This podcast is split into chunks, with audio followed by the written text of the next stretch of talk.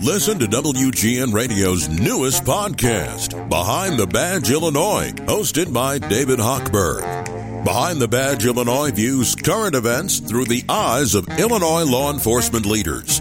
Tune in. Visit WGNRadio.com slash Behind the Badge.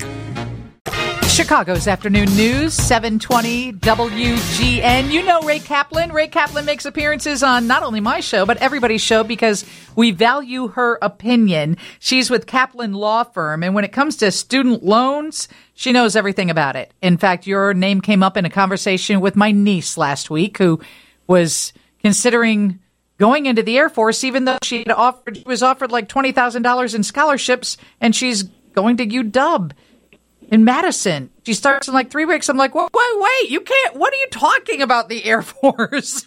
like, talk to Rae Kaplan. She'll get you through this momentary crisis where you think you can't afford to go into the medical specialties you want to. But so that's how we think of you. We think very highly of you, Rae. But can you address what has happened with the the forgiveness of the $3.9 billion in debt that has been canceled for former students of ITT Tech?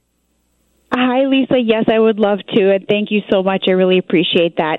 Um, so, the Department of Education announced today that 208,000 borrowers um, are going to be receiving $3.9 billion in full loan discharges, including those people who have not even applied for something called the Borrower Defense to Repayment.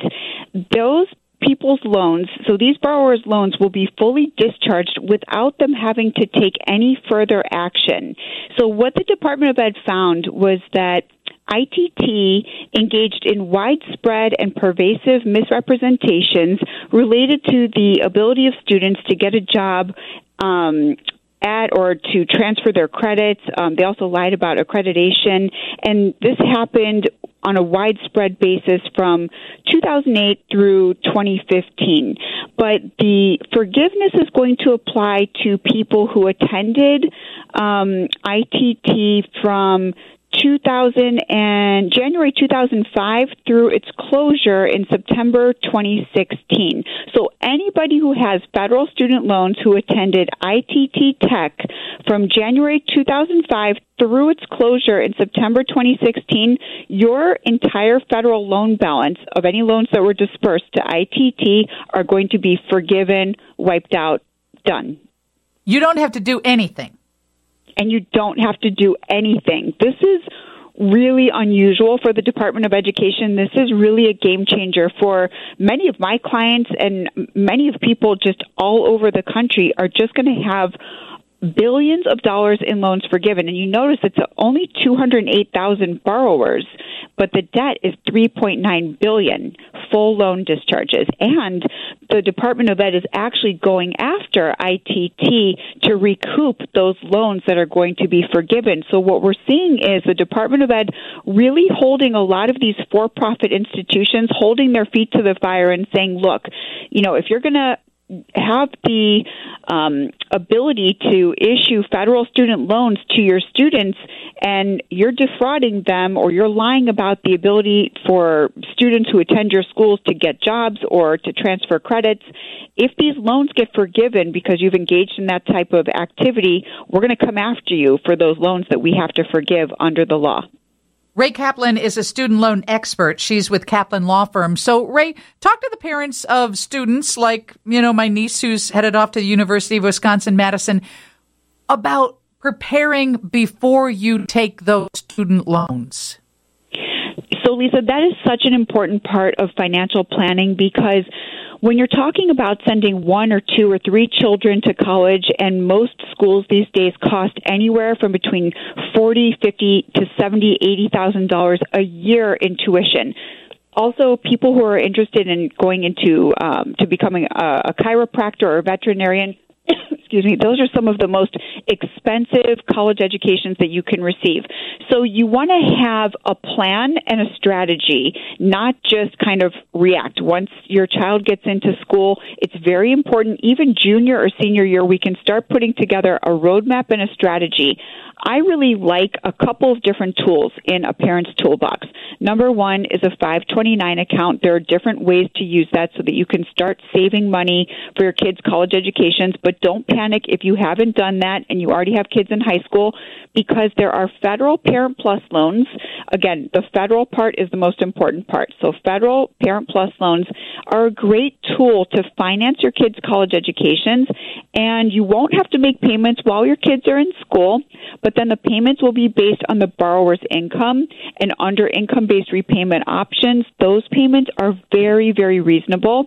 And there is all types of forgiveness built into these loans. So the repayment terms are very favorable and the forgiveness terms are very favorable. We've had millions of dollars in loans forgiven under various sections of the statute for federal Parent Plus loans.